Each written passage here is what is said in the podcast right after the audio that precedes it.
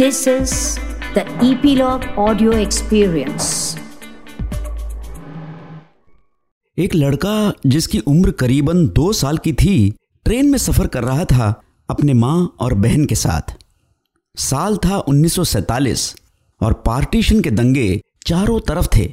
और फिर ये ट्रेन तो लाहौर से दिल्ली आ रही थी, जहाँ ज़्यादातर मार काट के सिलसिले चल रहे थे।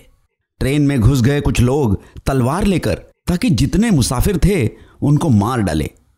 आगे जो हुआ, वो किसी फ़िल्म स्क्रिप्ट से कम नहीं है।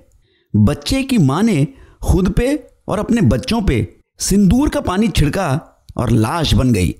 ये समझते हुए कि इस फैमिली को तो पहले ही किसी ने मार दिया है, वो झुंड आगे बढ़ गया कंपार्टमेंट में। और ये हादसा न हुआ होता तो हम एक बेहतरीन फ़िल्म डायरेक्टर और उनकी फ़िल्मों से वंचित ही रह जाते। उस मासूम से बच्चे का नाम था शेखर कपूर। मैं हूँ मोहन गोपीनाथ और आप सब सुन रहे हैं इन संगीत के सितारे podcast presented by Epilogue media आज की फ़िल्म, जैसे कि आप लोगों में से कई लोगों ने गैस ही कर लिया होगा, वो है मासूम। शेखर कपूर का बचपन इंटरेस्टिंग तो था ही, क्योंकि उनके पिता ने लाहौर में सब कुछ छोड़ छाड़ कर फिर से डॉक्टरी शुरू कर दी शिमला में। उनकी माँ शीला कांता एक जर्नलिस्ट थी और एक बहुत फ़ेमस खानदान से ताल्लुकात रखती थी। उनके तीनों भाइयों का नाम आप लोगों ने शायद सुना होगा। चेतन आनंद, देव आनंद और विजय आनंद।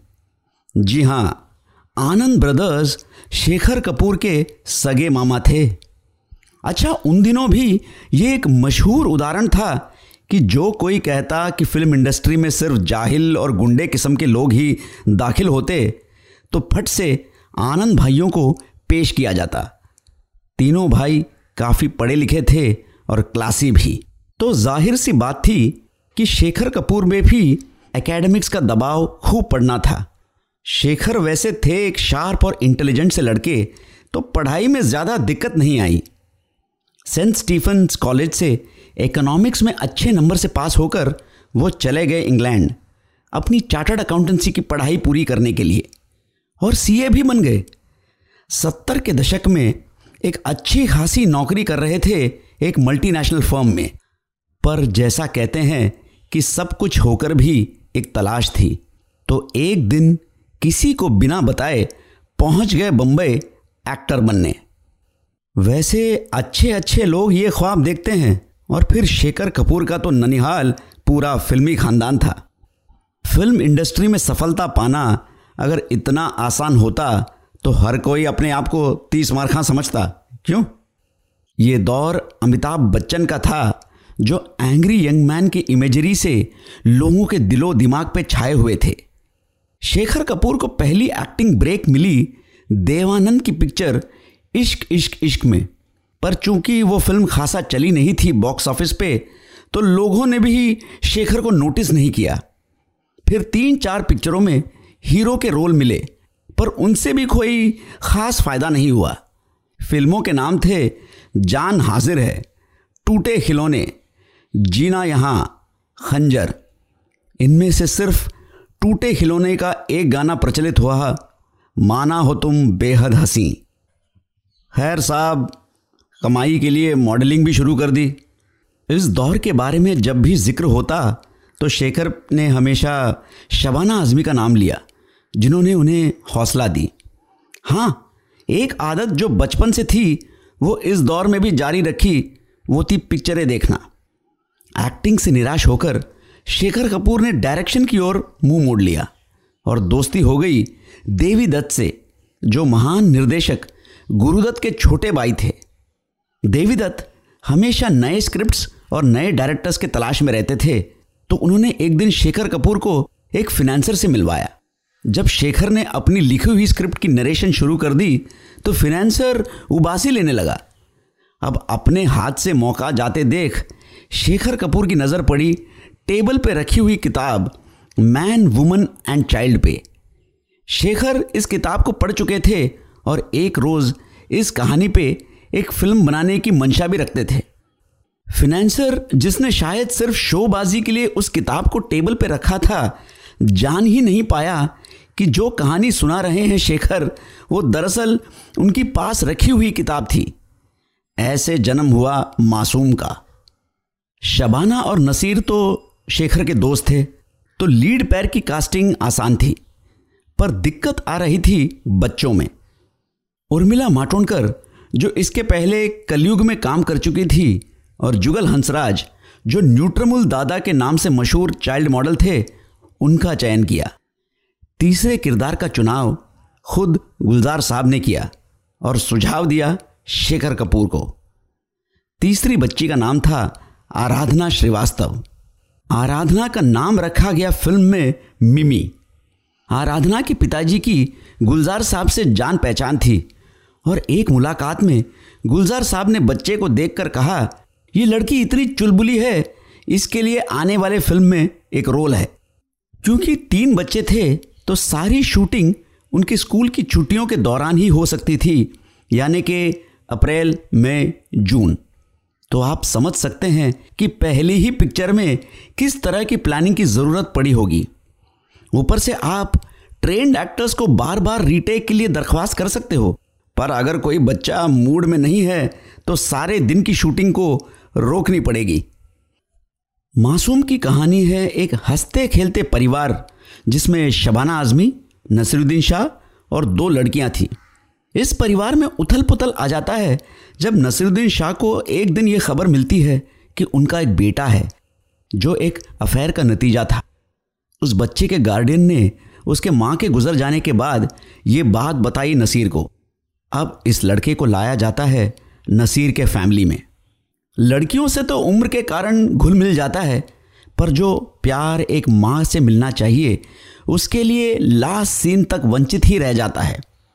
ऐसी संवेदनशील और दिल को कचोटने वाली पिक्चरें बहुत कम बनती हैं हिंदी फ़िल्मों में। और ज़ाहिर सी बात है कि इस इमोशन को हर पहलू से शब्दों और संगीत में पिरोने के लिए गुलजार और आर डी बर्मन से बेहतर कौन होते? फ़िल्म में चार गाने हैं और हर गाना मानो ज़िंदगी के नए रंग दिखा रही हो। पहला गाना, हुजूर इस कदर भी ना इतरा के चलिए।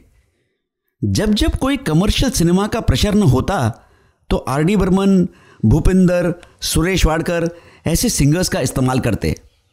सिंगर्स, जो शास्त्रीय संगीत में माहिर थे और ऐसे सेंसिटिव गानों के लिए एकदम परफेक्ट पूरी फ़िल्म की शूटिंग दिल्ली में की गई थी और कुछ सीन्स नैनीताल में। तो मुंबई के बदले जो दिल्ली के बड़े बड़े घरों का मुजाहरा था, वो भी देखने को मिलता है इस गाने में। अगला गाना, दो नैना और एक कहानी। इसे गाया था आरती मुखर्जी ने। आरती मुखर्जी बचपन से ही बहुत प्रतिभाशाली सिंगर रही हैं। और हज़ारों गाने गा चुकी हैं बंगाली भाषा में। अफसोस कि हम उनकी आवाज़ ज़्यादा ना सुन पाए हिंदी फ़िल्मों में। अगला गाना, तुझसे नाराज़ नहीं ज़िंदगी, हैरान हूँ मैं। तेरे मासूम सवालों से परेशान हूँ मैं। इसे गाया था अनूप घोषाल ने। आरती मुखर्जी की तरह अनूप घोषाल भी एक चाइल्ड प्रोडिजी थे और उनकी माँ ने उनके टैलेंट को देखते हुए चार साल से ही उनकी शास्त्रीय संगीत की तालीम शुरू कर दी और महज साढ़े चार साल की उम्र में उन्होंने अपना पहला पब्लिक परफॉर्मेंस दिया एक प्रोग्राम में जिसका नाम था शिशु महल, जो ऑल इंडिया रेडियो कलकत्ता की प्रस्तुति थी। 26 साल तक वो सीखते गए और इसी दौरान वो विख्यात बन गए भिन्न भिन्न गायकी की शैली, जैसे ठुमरी, ख्याल, भजन, रविंद्र संगीत इत्यादि।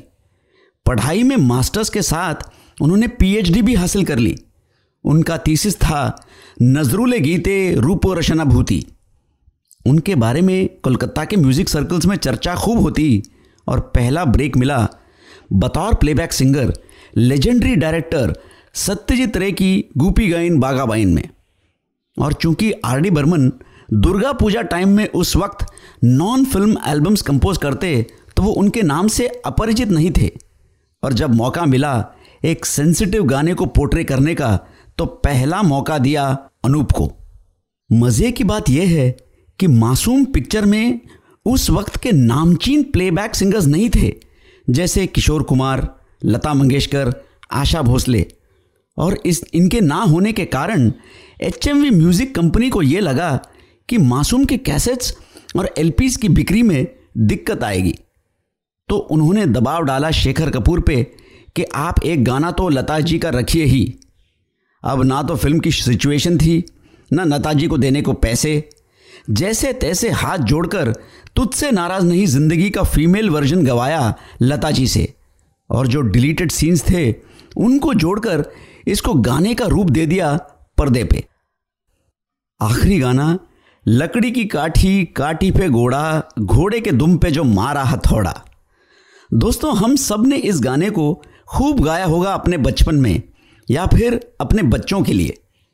गुलजार साहब की जब अपनी बेटी मेघना छोटी थी तो उनके लिए बहुत सारे किस्से, कहानियाँ और पोएम्स लिखते थे। ये गाना उसी संग्रह से ली गई है। इस गाने को गाया था वनीता मिश्रा, गौरी बापट और गुरप्रीत कौर ने। गुरप्रीत कौर और कोई नहीं, बल्कि म्यूज़िक डायरेक्टर उत्तम सिंह की बेटी हैं। उत्तम सिंह बहुत सारे पिक्चरों में आर डी बर्मन के वायलिनिस्ट थे और आर डी बर्मन भी इस चुलबुली सी बच्ची को बहुत प्यार करते थे।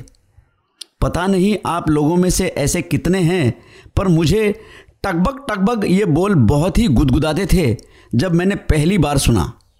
ऐसा लगता है घोड़े की चाल को इससे बेहतर शब्द वर्णन ही नहीं कर सकते। इतनी बेहतरीन पिक्चर अगर अवार्ड से महरूम रह जाए तो बहुत बड़ी नाइंसाफ़ी होती। और मुझे खुशी है ये बतलाने में कि मासूम ने जो अवार्ड जीते, वो इस प्रकार हैं। Best film critics, best actor Naseeruddin Shah, best music director R D Burman, best lyricist Gulzar for तुझसे नाराज़ नहीं ज़िंदगी। Best female playback Aarti Mukherjee for दो नैना एक कहानी। और जहाँ बात चली है मासूमों की, हम लेकर आ रहे हैं एक नया पॉडकास्ट नन्ही दुनिया, जो है हमारे तीन से नौ बरस के बच्चों के लिए। और अगर बड़े भी अपना बचपन याद करना चाहे तो सुनना मत भूलिए। हर शुक्रवार आप सुनेंगे डॉक्टर कुसुम अरोरा की लिखी हुई नई कहानियाँ। ये कहानियाँ आपको सुनाएँगे खुद डॉक्टर कुसुम अरोरा और उनकी सहेली कांता बहार इसे प्रस्तुत कर रहे हैं इपिलॉग मीडिया। सुनना ना भूलिए और अपने बच्चों के साथ खुद बच्चे बन जाइए, क्योंकि ये कहानियाँ आपने पहले कभी नहीं सुनी होगी। अंत में यही कहूँगा कि मासूम वो फ़िल्म है जिसने हमें बचपन में लकड़ी की काठी गाने पे मजबूर किया दोस्तों के साथ। और जब ज़िंदगी की दौड़ धूप से थोड़ा थक गए तो तुझसे नाराज़ नहीं ज़िंदगी गाकर सुकून पा लिया। इस एपिसोड में बस इतना ही। सब्सक्राइब करने ना भूलें ऑन ईपीलॉग मीडिया वेबसाइट या फिर आपके फेवरेट पॉडकास्ट स्ट्रीमिंग एप्स जैसे Apple podcast Jio Saavn Google podcast Spotify और अगर आप एप्पल पॉडकास्ट इस्तेमाल करते हैं तो रेट और रिव्यू कीजिए संगीत के सितारे।